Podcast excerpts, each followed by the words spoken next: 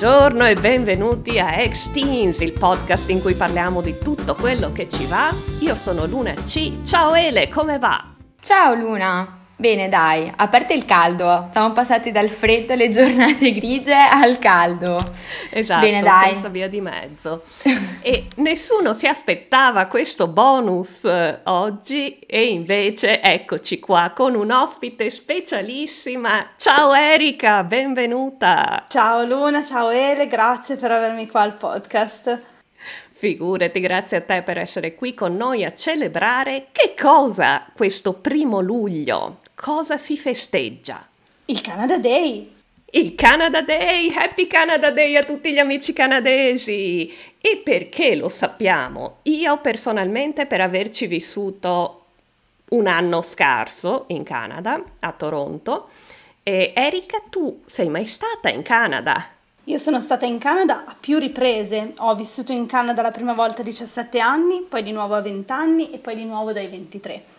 Quindi una parte di me è sicuramente cresciuta in Canada. Fantastico, sì, posso dire la stessa cosa. Eh, ma partiamo dalle basi. Che cosa sapevamo o credevamo di sapere sul Canada prima di andarci? Allora, parto io. Io ero convinta che in Canada si parlasse francese. Um, sapevo che era vicino all'America. Credo che questo fosse tutto quello che sapevo del Canada. Avevo zero idea di qualunque altra cosa riguardante il Canada. E tu, Erika? Allora, io sono partita che ero molto giovane, per cui per, quando ho fatto il, il, primo viaggio avevo appena compiuto 17 anni, quindi le mie nozioni del Canada erano ehm, abbastanza vicine a in Canada c'è Avril Lavigne, in Canada fa freddo.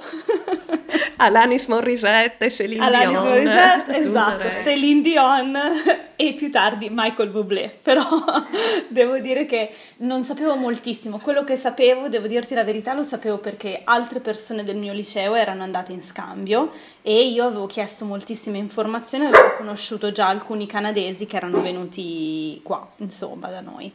Mm-hmm. Ele, tu che cosa sai del Canada? Ci sei mai stata intanto?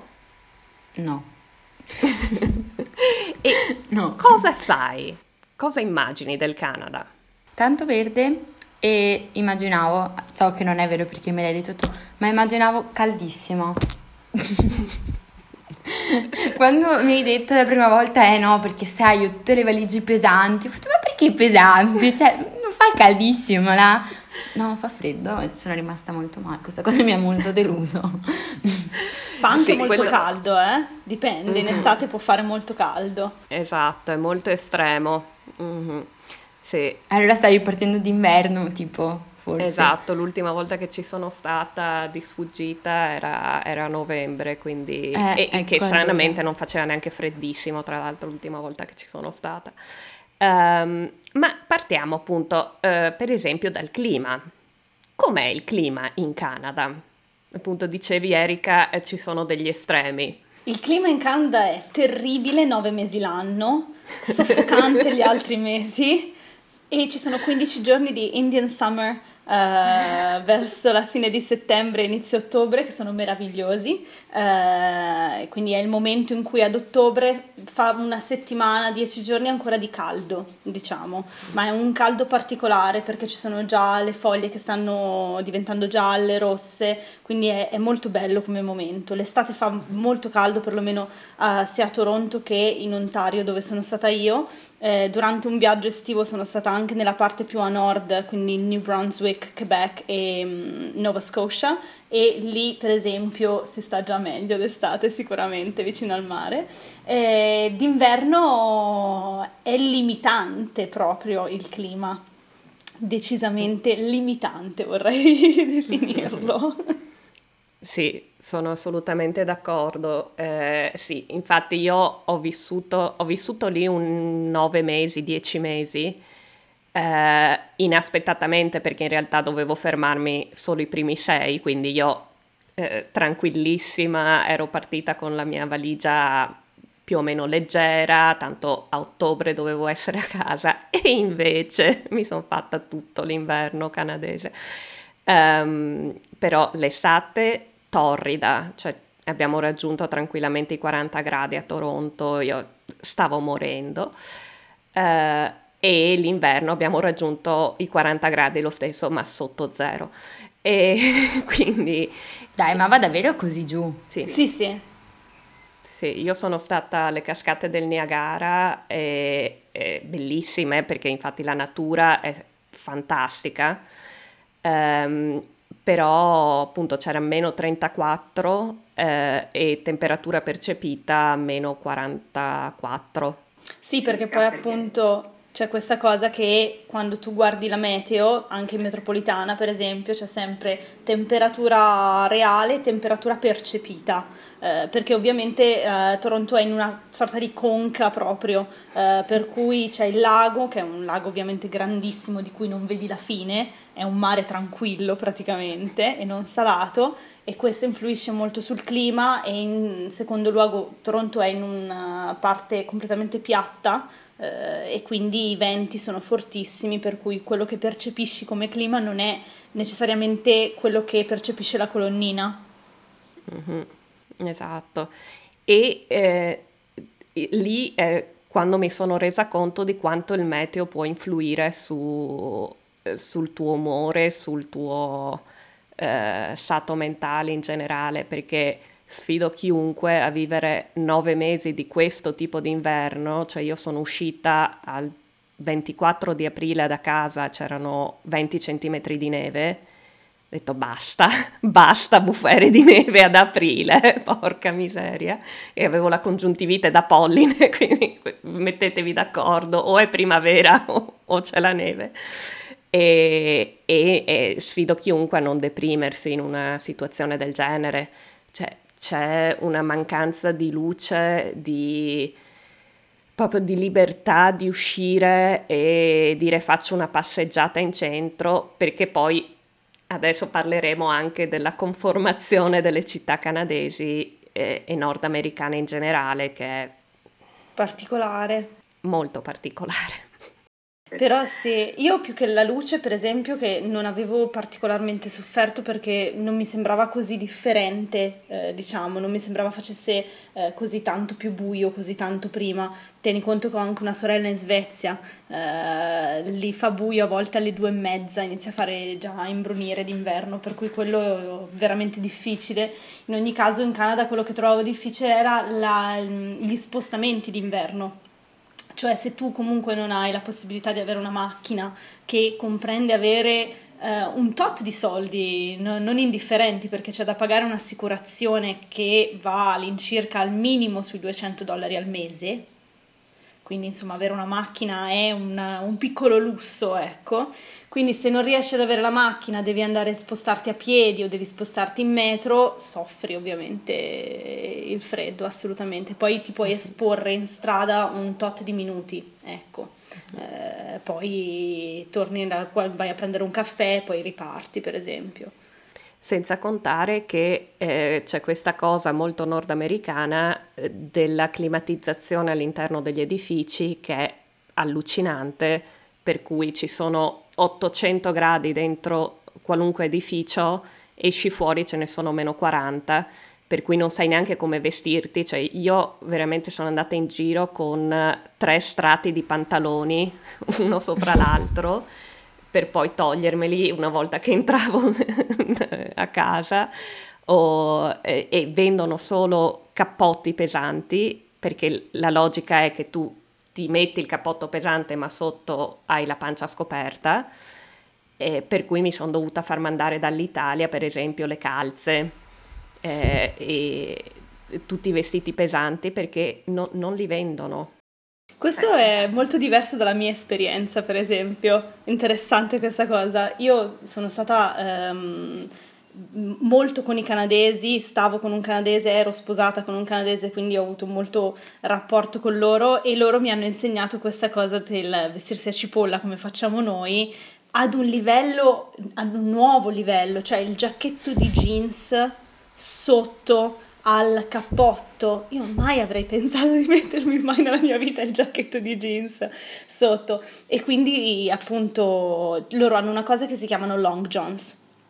I long johns sono delle ghette sostanzialmente che si mettono eh, sotto i pantaloni e c'è anche il long johns maglietta eh, che si mette che non sono esattamente termici perché in tessuto tecnico sono fatti a nido d'ape i long johns e eh, mantengono il, um, il, calore e quindi tutti quanti mettono, anche i maschi, eh, veramente tutti, mettono i long johns che sembra di essere nel far west nell'Ottocento, i jeans, le calze si mettono, giustamente tu Luna dicevi non c'erano le cose pesanti perché loro mettono tre calze magari, no? Quindi fanno questo layering e poi c'è questa cerimonia dello svestimento o, svestizione quando entri in casa di qualcuno, no? E quindi inizi a svestirti, a togliere tutti quanti i tuoi layer fino all'ultimo. Diciamo che non c'è un senso uh, spiccato per la moda, ecco, no, non c'è questa attenzione al, agli abbinamenti di vestiti che mi ha reso molto felice finché ero lì, non dovevo preoccuparmi di uscire vestita in maniera improbabile. Uh, quindi sì, Posso fare una, un piccolo, eh, come si dice, devo entrare un secondo. Stiamo parlando di Toronto, ma non abbiamo fatto il land acknowledgement fino a questo punto. Quindi esatto. è importante dire che Toronto è eh, territorio delle antiche popolazioni, è l- la loro terra, eh, degli Anishinabek, degli Haudenosaunee e dei Métis. E questo è molto importante da dire perché c'è un movimento importantissimo di reclaiming, no?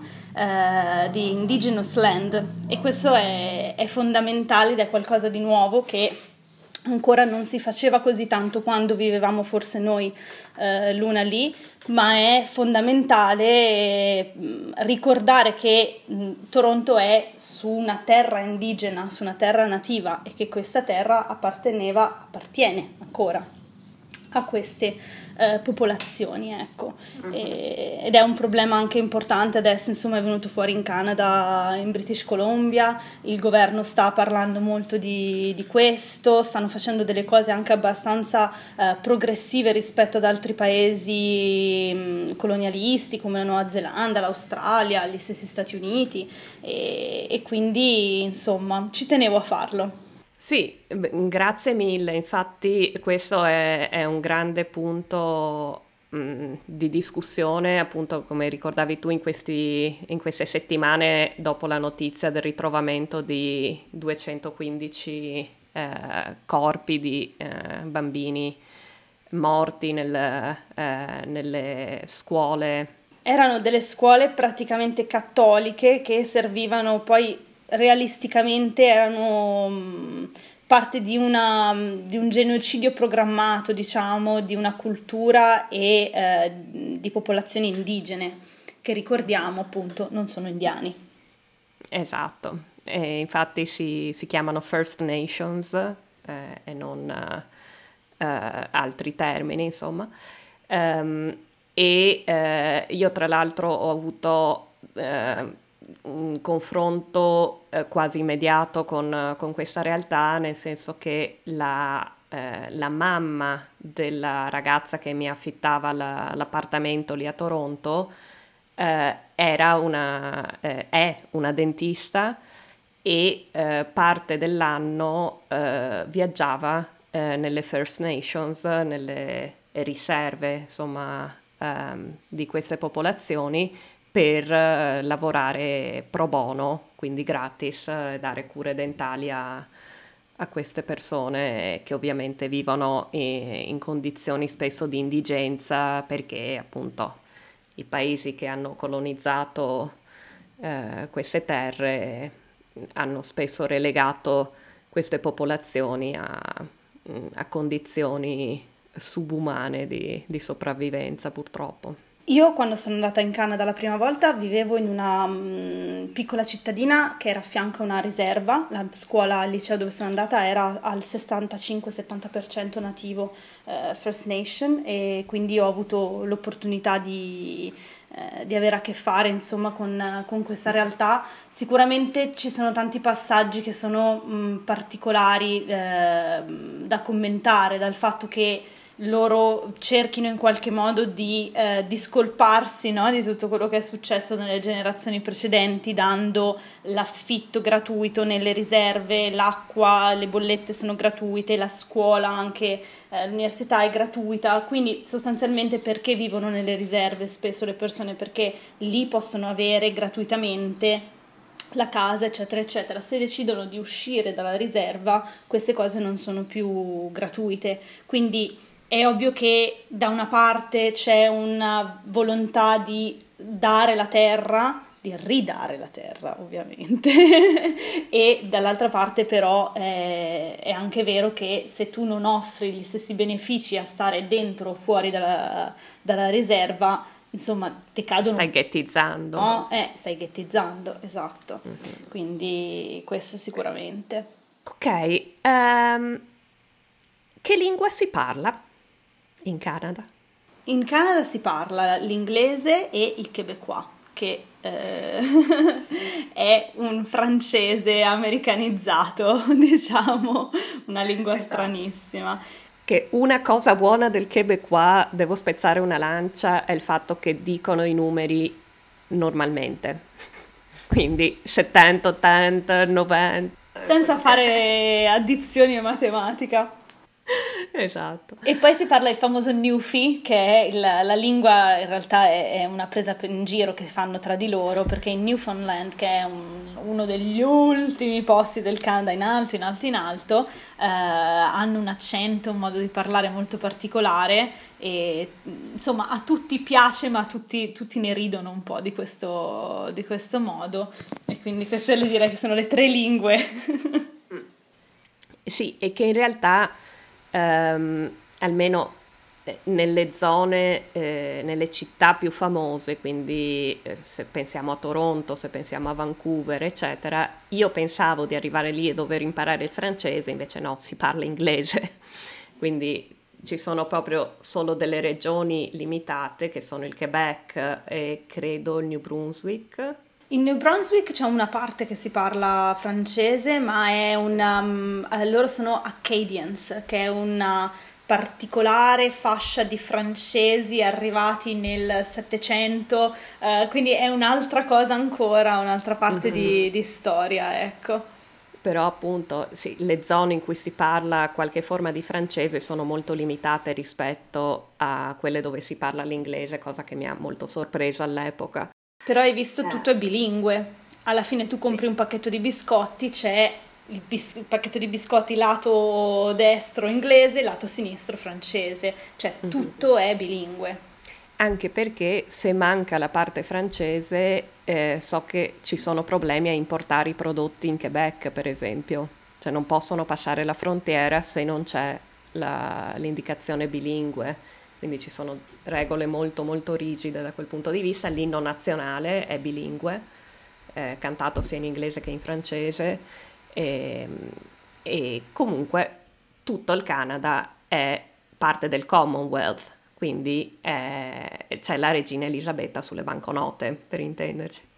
Ok, come, come è diversa la vita in Canada? Mm, cosa possiamo dire della vita quotidiana? Allora, una cosa, vorrei iniziare da qualcosa di positivo, diciamo. Allora, a me è sempre sembrato di avere più tempo in Canada. I ritmi, secondo me, per quanto, ma anche frenetici, insomma, si lavora, si lavora anche tanto. Se si vuole lavorare tanto, si può lavorare tantissimo eh, in Canada.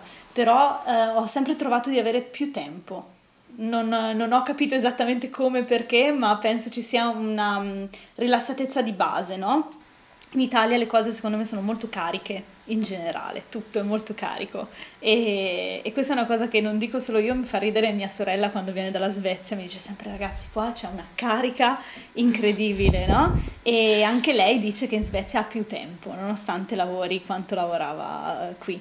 Quindi forse ci sono dei ritmi diversi di giornata secondo te è, è, influenzato anche dal fatto che ci sono delle distanze talmente dilatate che voglia o non voglia ti ci vuole più tempo anche solo per andare dal punto A al punto B e quindi hai più tempo per te. Quindi hai più tempo per te assolutamente, fai un viaggio in metro di 45 minuti come se fosse nulla, cioè è una cosa normalissima, oppure cammini, fai due fermate di metro, sono 45 minuti a piedi a volte, quindi sicuramente quello. E poi in generale secondo me c'è un'attenzione a, ad una qualità di vita ecco, su alcune cose, eh, del tipo vivere in una città come Toronto, adesso io non so, mm, adesso mi, tu eri sopra St. Clair, giusto, abitavi, la parte nord, sì. ok?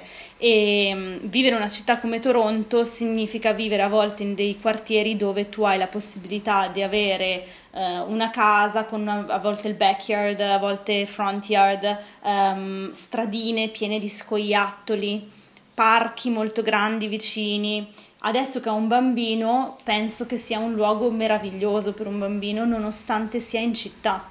Cioè nessuna città italiana può offrirti quel tipo di qualità di vita, anche solo proprio a livello di qualità del silenzio, che ti può ecco. offrire, eh, secondo me, eh, Toronto, ecco, o Vancouver o altri posti del genere. Infatti quello che ho notato un po' in tutte le città è questa integrazione incredibile tra città e natura. Beh, a me ha scioccato Vancouver quando ho visitato il fatto di camminare per la strada, giri l'angolo e sei in un parco gigantesco, cioè proprio grattacieli da una parte e parco in mezzo alla città dall'altro.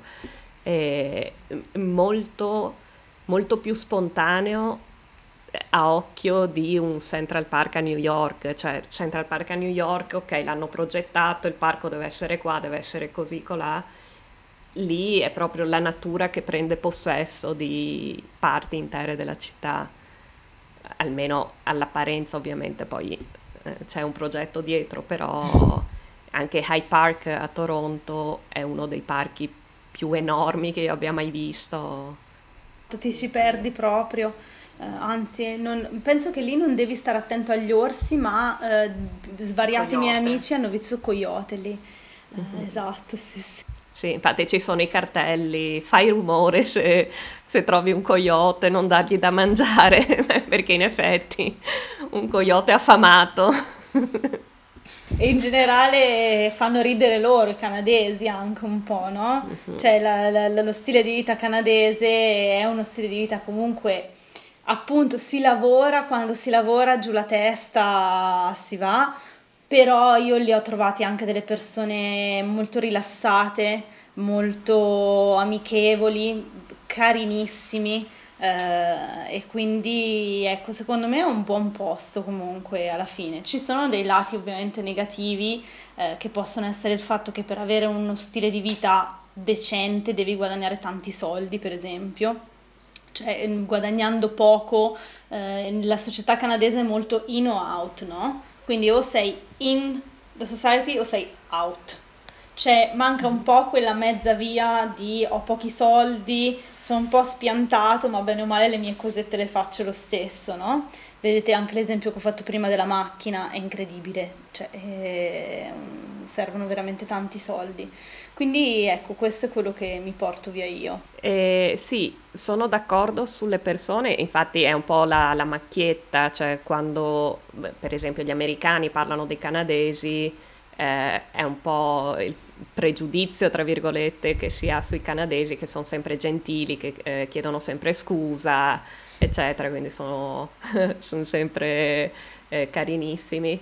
Eh, per esempio, io invito chiunque ad andare a vedere, se avete occasione, il, um, il musical uh, Come From Away, uh, che parla appunto di una, una, vicenda legata all'11 settembre in Canada e, e, che dà proprio l'immagine di quanto siano splendidi come, come popolazione eh, quando secondo me si impara a conoscerli. Perché questa è la grande eh, gran, il grande insegnamento che io mi sono portata via, nel senso che secondo me i canadesi sembrano freddi e soprattutto perché c'è poco contatto fisico, che fa ridere dirlo durante una pandemia, ma eh, non, non, sono calorosi della serie abbracci, contatto fisico, anche quando ci si saluta tra amici è molto distante, ma quando impari a conoscerli, secondo me diventano veramente le persone tra le più affidabili, calorose, gentili che, che tu possa conoscere. E poi anche secondo me c'è una grossa fetta di Canada creativo, cioè il fatto che faccia così freddo fa sì che praticamente io penso l'80% della popolazione suoni uno strumento. Cioè adesso ho detto una cosa a caso, però io 8 persone su 10 che ho conosciuto al liceo, eh, più avanti a 20 anni, ancora dopo eh, 23, suonavano tutte uno strumento, in un modo o nell'altro.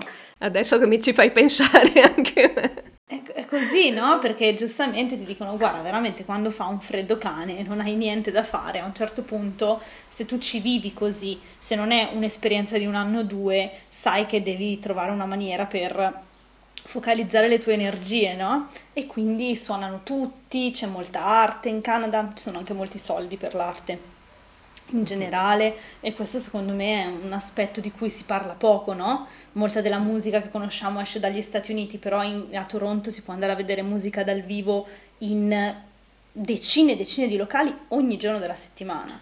C'è un giornaletto gratuito che ci sono due giornali gratuiti in metro e eh, ci sono intere pagine alla fine di mini ad che sono veramente piccolissimi di pochi centimetri con il nome della band. E a volte guardavi e cioè, alla fine c'erano centinaia di band che suonavano in tantissimi posti durante, durante la settimana e questo anche secondo me è, stile di vita da grande città canadese ovviamente, diverso mm-hmm. da vivere in paese però. Che voglio dire, Justin Bieber da dove viene? Dal Canada. Stratford, Ontario, certo. sì, sì, sono andata a Stratford che è anche la città del, del teatro no? in, in Canada e eh, praticamente al motel dove ci siamo fermati c'erano le cartine del Justin Bieber Tour, quindi praticamente potevi andare a vedere dove era casa sua, dove era stata la sua scuola, dove andava a prendere il caffè, che caffè, aveva 15 anni, che caffè prendeva, no? E quindi tutte queste cose fanno molto ridere perché loro non hanno un turismo, non riescono, poverini, ad avere un turismo che non sia un turismo magari naturale eh, e quindi ci, ci, provano proprio, no? A fare delle cose anche storiche, eh, anche se sono di Justin Bieber, ecco. ecco, quello che, che, a me è pesato tanto... Ehm, è stata la combinazione tra queste distanze enormi eh, che per la conformazione della città, siccome dici tu, le, le zone residenziali sono molto eh, sono ideali per eh, le famiglie, per il silenzio, per, però ci vuole mezz'ora di tram per andare al bar a prendere un caffè.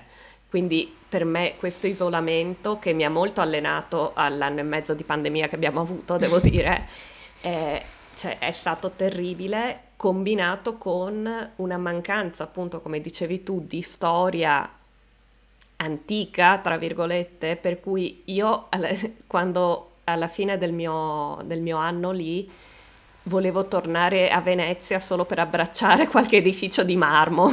Vi prego, datemi un edificio storico perché non ce la faccio più a vedere solo case moderne e grattacieli, perché no, non c'è storia lì. Cioè, eh, perlomeno la storia che c'era l'hanno completamente wiped, no? White, eh, è stata eh, smantellata del tutto, che è la cosa veramente triste, no? Però quello che posso dire se qualcuno ci ascolta e sta per andare a Toronto è scegliete bene dove andate a vivere, nel senso che eh, ci sono tantissimi quartieri anche non centrali. Vivere in centro a Toronto non conviene, eh, è meglio vivere in qualche neighborhood dove dentro al, a questo quartiere tu hai un microcosmo di bar, ristoranti, caffè, negozi, eh, anche tra l'altro con molta vita di quartiere, eh? mm, quindi meglio vivere magari un po' più fuori, fare queste cose qui che cercare per esempio una casa in centro, no? Quindi mm-hmm. è un posto un po' particolare, noi abbiamo un'idea del centro città che non esiste in Nord America e questo sì anche per me la prima volta che sono arrivata ho detto andiamo in centro, non c'è niente. Infatti, infatti, come mi dicevano alcuni studenti italiani che ho avuto lì, eh, cui insegnavo inglese, eh, c'era questo ragazzo, per esempio, che eh, era fidanzato da più di dieci anni con una ragazza che eh, avrebbe vissuto in Canada e lui stava seriamente pensando di lasciarsi e tornare in Italia quando per me era assolutamente inconcepibile, gli ho chiesto ma, ma perché faresti una cosa del genere? Lui mi ha risposto in Canada non ci sono piazze. E questa è la cosa fondamentale, eh? non ci sono piazze. Quando ero lì io ho capito che la piazza è la food court. Cioè, la, la, piazza in Canada è la food court dei, dei mall, dei, dei, centri commerciali, quella è la piazza canadese, no? dove alla fine tu ti conosci con le persone, dove tu sei al tuo tavolino però di fianco a te c'è qualcun altro e anche io ho avuto molto la mancanza della piazza, infatti l'ho, l'ho ricercata lì, cioè a un certo punto mi sono resa conto che era quella la piazza. No? E però allo stesso tempo eh, il Canada è un non voglio dire un paradiso, però un luogo eh, molto accogliente per tutti i tipi di diversità. Questo assolutamente. Multiculturalismo, la, l'accoglienza della comunità LGBTQ. Io ho partecipato al mio primo e finora unico Gay Pride a, eh, a Toronto, è stato fenomenale, c'era un milione di persone per strada e, e quindi sì, mh, mm, da quel punto di vista c'è del lavoro da fare ovviamente, però rispetto agli Stati Uniti, per esempio, il Canada è cosciente, secondo me, di, del lavoro che c'è da fare. Sì, assolutamente. E in generale la questione del multiculturalismo eh, è molto interessante perché eh, vedi tantissime persone immigrate che festeggiano il Canada Day, no? Mm-hmm perché il Canada diventa subito una casa per gli altri, per, per anche per me, no? Lo è stato, è facile sentirsi integrati, eh, un po' perché le regole si applicano per tutti, punto. Mhm. Sono regole per te, sono regole per loro e loro sono molto ligi e molto poco flessibili eh, sulle mhm. regole. Quindi ehm, secondo me una, una, cosa che ha sicuramente aiutato questo processo è il fatto che il Canada non ha una cultura forte sua di appartenenza, mentre gli Stati Uniti lo hanno di più, per esempio. Uh-huh. Quindi è anche più facile eh, riscrivere un po' quella che è la cultura del Canada in questo melting pot, no? Eh, lo vedo ancora come un paese molto giovane, secondo me, da, da questo punto di vista. E poi in generale, it's nice to be nice cioè questo è il motto nazionale, quindi eh, ci siamo capiti, ecco. Il rovescio della medaglia, eh, da quel punto di vista, quando dicevi appunto quando si lavora si lavora duro, eh, io ho conosciuto insegnanti che dovevano lavorare il giorno di Natale, perché per questo concetto che accettiamo tutte, tutte le religioni, eccetera, eccetera, i bambini che non festeggiavano il Natale andavano a scuola il Natale. C'è questa proprio eh, laicità, questo rispetto a tutto tondo per qualunque tipo di cultura, di religione, di orientamento sessuale, chi più ne ha più ne metta, eh, che è bellissimo da una parte, dall'altra eh, c'è, c'è, magari un, un, prezzo da pagare per uh, alcune categorie. Ele, hai curiosità sul Canada? No, allora io sono rimasta, cioè, stavo ragionando sul fatto, dopo che vi ho ascoltato, io riuscirei a vivere in Canada? Cioè, questa domanda... Dipende un po' dagli amici che ti fai, dalla situazione in cui sei. I luoghi sono solo luoghi eh, finché, hai, finché mm, non hai veramente degli amici, un gruppo. Quello fa la differenza abissale, no? Poi siamo animali sociali, quindi dipende, mm-hmm. secondo me, più che il luogo in sé, che comunque è amichevole, è gli amici che hai, il gruppo che riesci a farti, la situazione in cui ti trovi. Sì, sono d'accordo e questa è stata la, la maggiore difficoltà nel mio caso perché io ero un ibrido, eh, cioè non ero una studentessa, non ero lì per stare permanentemente perché ero in working holiday, ero un po' un po' tutto un po' niente, quindi eh, non appartenevo a un gruppo specifico di persone, di expats, di e quindi ho fatto difficoltà a, a, fare delle amicizie che non fossero altri insegnanti di inglese che poi hanno preso e sono partiti per, per l'Europa, per l'Asia, e quindi mi sono trovata da sola per conto mio a Toronto. Ti piacerebbe andarci, Ele? Almeno a vedere. non lo so, non lo so. Cioè, mi ha proprio... Cioè, sconvolto, ma perché ammetto che non ne sapevo niente. Cioè, a parte che facessi... Immaginavo tanto caldo e tanta bella natura, non ne sapevo niente. E io, cioè, non... Non lo so, mi... cioè, sono veramente... Cioè, tipo spaesata perché mi ero creata una realtà, cioè, boh, non lo so, sono veramente... Cioè, adesso sono curiosa, però secondo me, conoscendomi, non ce la farei. Non è da te. Ma comunque è anche molto difficile andare con i visti, per cui tutto sommato se... direi che ti sei anche risparmiata un bel, uh, come si dice, un bel mal di testa. Esatto, esatto. Perché questa è una cosa di cui non abbiamo parlato, però eh, tutti sono i benvenuti se sono altamente qualificati. Come turista tu puoi entrare, puoi entrare. Non, fino a poco tempo fa non c'era neanche bisogno di visto, andavi, ti facevano uno stamp per tre mesi, però um, se si vuole emigrare in Canada è molto difficile, punto. E, e quindi questo per esempio per me è stato un grosso limite quindi è difficoltoso e loro vogliono tutti i immigrati che arrivino con uh, degree in engineering, no? Quindi altamente, altamente qualificati, decisamente. Mm-hmm. Sì, io appunto ho fatto quest'anno con il Working Holiday Visa, che è lo stesso programma che, eh, che c'è anche per l'Australia, per esempio, eh, in cui sì, ti danno un, un visto per un tempo limitato, puoi trovare dei lavoretti per mantenerti finché sei lì e poi tutti a casa e arrivederci e grazie. E, che è appunto un ibrido tra una vacanza e, e, un, e, un, visto di lavoro. Ti dirò la verità, ho trovato anche persone, prima di tutto la padrona di casa dove la host mother dove stavo, eh, la, mh, mm, il primo periodo che non vedevano di buon occhio gli immigrati comunque perché c'è comunque una parte di, di popolazione soprattutto più anziana, gli immigrati ci rubano il lavoro.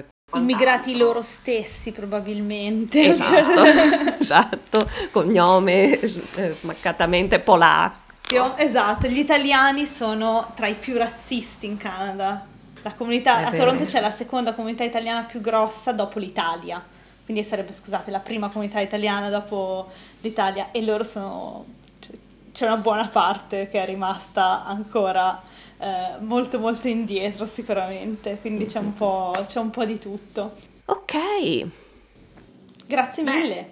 Grazie mille a te Erika, è stato veramente un piacere eh, ricordare uh, un po' questa, questo bellissimo paese che merita assolutamente una visita eh, o più di una.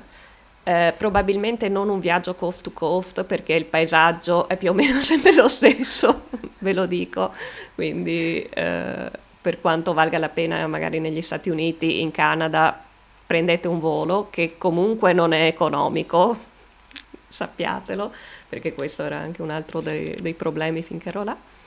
Sì, io consiglio di andare a nord, per esempio, e quindi di fare tutta la parte del New Brunswick, eh, Nova Scotia, perché sono dei luoghi veramente indimenticabili, con una natura maestosa, selvaggia e ampia proprio. Ti sembra di non, che non possa finire mai. È vero e se andate a Toronto non potete mancare di eh, fare una scappata alle cascate del Niagara, che sono più belle dal lato canadese che quello americano, wink wink. E, e quindi grazie mille Erika e Happy Canada Day! Happy Canada Day, grazie mille ragazze! Allora, Ele, andiamo a vedere le parole di oggi per il nostro Canada Day bonus episode come si chiamano le calzamaglia che i canadesi mettono sotto i vari strati di vestiti? Long Johns. Mm-hmm. come si chiama la stratificazione dei vestiti? Layering. Mm-hmm. Poi abbiamo parlato delle popolazioni native, quindi che cosa sta succedendo in questo periodo in cui si riconosce che la proprietà della terra è loro? Land Acknowledgement. E come si chiama la terra dei nativi? Indigenous Land. Come si chiamano le popolazioni native del Canada? First Nations. E abbiamo visto nelle notizie, eh, purtroppo nelle scorse settimane, le storie delle eh, scuole cattoliche che ehm, purtroppo eh, uccidevano spesso eh, intere popolazioni di First Nations e queste scuole si chiamano Residential Schools. Eh, poi abbiamo parlato degli annunci nei, nei giornali, e per esempio gli annunci che eh, mostrano gli eventi eh, del, del giorno e si chiamano semplicemente Ed. E non ci sono piazze, come abbiamo detto, a Toronto, però ci si ritrova dove? Nelle food court. All'interno dei centri commerciali, ovvero mall. Il prodotto tipico del Canada è lo sciroppo d'acero che si dice Maple syrup. E il motto del Canada, dove tutti sono gentili, chiedono scusa e sono accoglienti, è It's nice to be nice. Esatto, Happy Canada Day a tutti gli amici canadesi, visitate il Canada se avete occasione, condividete questo episodio bonus se vi è piaciuto, condividete il podcast, parlatene con i vostri amici. E noi ritorneremo quando meno ve l'aspettate con eh, nuove puntate, nuovi episodi bonus. E Happy Canada Day! Bye!